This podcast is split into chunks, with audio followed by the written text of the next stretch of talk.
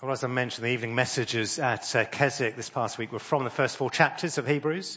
Um, if you know the, the, book of Hebrews, you'll be aware that um, it contains a warning to a group of Christians with a Jewish background to not drift in their faith, to not drift away from Christ, and to drift back to their Jewish practices.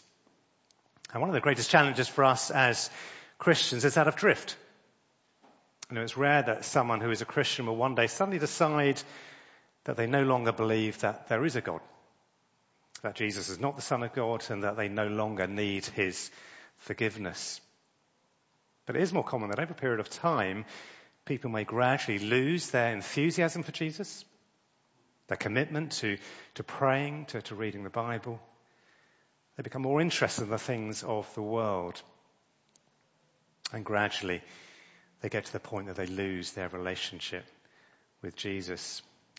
And so in chapter two, the author of the letter to the Hebrews writes this. He writes, we must pay the most careful attention, therefore, to what we have heard so that we do not drift away.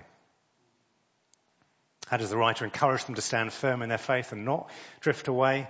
Well, one of the ways is by reminding them of who Jesus is. And this evening I'm going to spend just a short while encouraging us by looking at these first four verses that tell us about who Jesus is. And the first thing that um, they tell us is that he is a divine messenger. Verse 1 says, In the past, God spoke to our ancestors through the prophets in many times and in various ways. But in these last days, he has spoken to us by his Son. God speaks he communicates with his people. He's a relational God and relationships are dependent on communication. He wants us to, to know him and love him and obey him. First God spoke through the prophets and then he spoke through his son. There's a progressive revelation up to the point of Christ, but there is no further revelation beyond him. It is complete. And when he says in these last days, he doesn't mean that recently, but in the period of time between the first coming of Christ and his second coming. And the message that Jesus brought was the fulfillment of everything that had been said before. What was that message? Well, we heard that earlier when in the series on Mark's Gospel we've been doing on Sunday evenings. Remember we read this right at the beginning. Jesus went into Galilee proclaiming the good news of God. The time has come, he said the kingdom of God has come near. Repent and believe the good news. The good news is the gospel that we as created beings can enjoy a relationship with the creator God who made us. And we can have that relationship by believing that Jesus Christ died to save us from our sins. He's a divine messenger. He is the heir of all things. In Psalm 2, we read a similar words as the Father speaks to the Son in Psalm 2 and says, Ask of me, and I will make the nations your inheritance, the ends of the earth your possession. You might remember the devil trying to, to tempt Jesus by offering him everything he could see. He took him to that place high and looked over and said, all this can be yours. But of course it wasn't really his to give because it all belongs to Jesus in the first place. And what that means for us is that if all things belong to Jesus, then when he makes us a promise, he is able to keep it. When he says that we can have an inheritance that can never perish, spoil or fade, that this inheritance is kept in heaven for you, then we can trust that that is true because there's nothing in all creation that doesn't belong to him. Thirdly, he is creator of the universe. The writer's focusing on the future, but then he goes back to the past and describes the Son as the one through whom God also made the universe. He is creator. He is the Father's agent in the creation of the universe. We, we read about that role at the beginning of John's Gospel, where it says, through him all things were made. Without him nothing was made that has been made. It was through Jesus that God brought the whole universe of space and time into being. And why does the writer mention this? Because it backs up what he's just said about Jesus being heir. How can we trust the statement that Jesus is heir? Because if the Son made the universe, then he must have existed before he came to earth, and he must have already owned the universe if he created it with the Father. Fourthly, he is the radiance of God's glory and the exact representation of his being. What exactly does that mean? Well, God's glory is his greatness. It's all that makes him God. His godness, if you like. So for the Son to be the radiance of God's glory is to say that he's shining forth his glory. And the reason he can do that is because he is God. He shares the glory of God. Helpful analogy might be that the rays of the sun that radiate light and heat, those rays are not separate from the sun. They're part of the sun, but they're elements of the sun that tell us about the sun. Christ is, has been and always will be coexistent with the Father.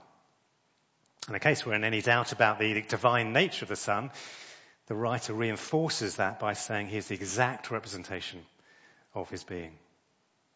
Just as we see the sun by seeing the rays of the sun, when we see Jesus, we see the Father. As Jesus said, anyone who's seen me has seen the Father. Fifthly, he is the sustainer of all things. He sustains all things by his powerful word. God called the universe into being by his powerful word. He said, let there be light. And there was. And it's by that same powerful word that he sustains the world. Think of all the powerful utterances that, that Jesus made while he was on earth. He said to the wind and waves, be still. And they were. He said to a dead girl, get up. And she did. He said to the demons, get out. And they did. He said to the paralyzed man, your sins are forgiven. As it says in Colossians, in him all things hold together. He is in control of every star and planet in the universe, and there are billions of those.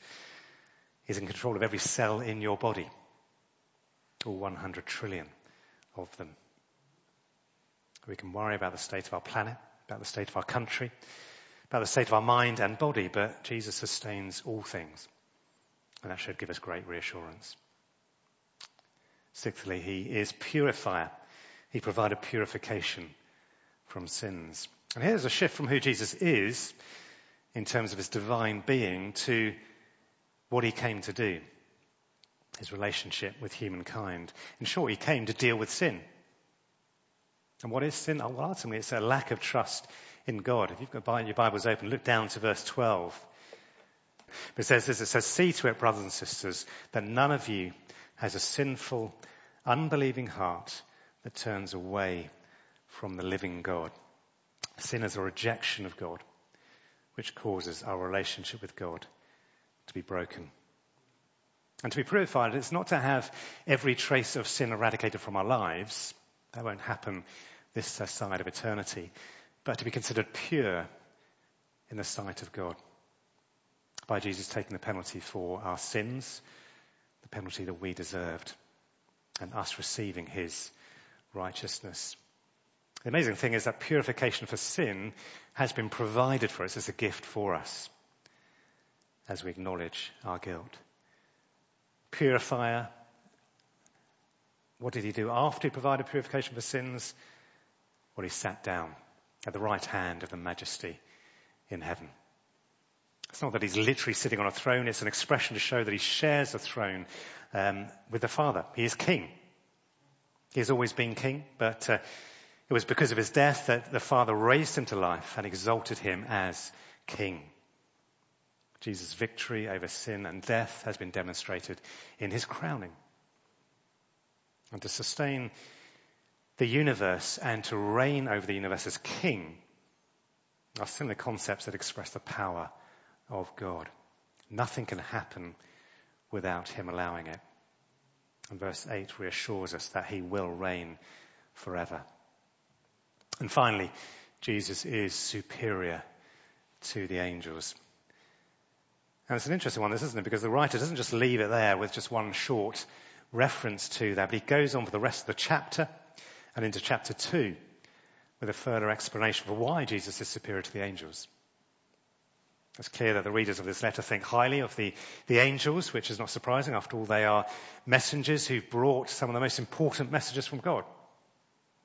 There's an angel who appeared to Moses from a burning bush, an angel who told Mary that she would give birth to the Son of God.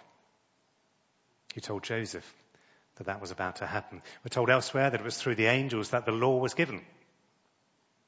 We're told here also in verse 14 that the angels are ministering spirits sent to serve those who will inherit salvation.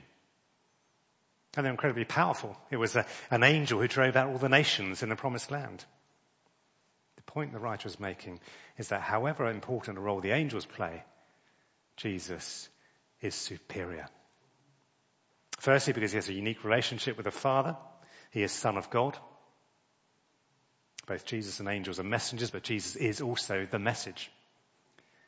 Secondly, angels are called to worship Jesus. We see that in verse 6.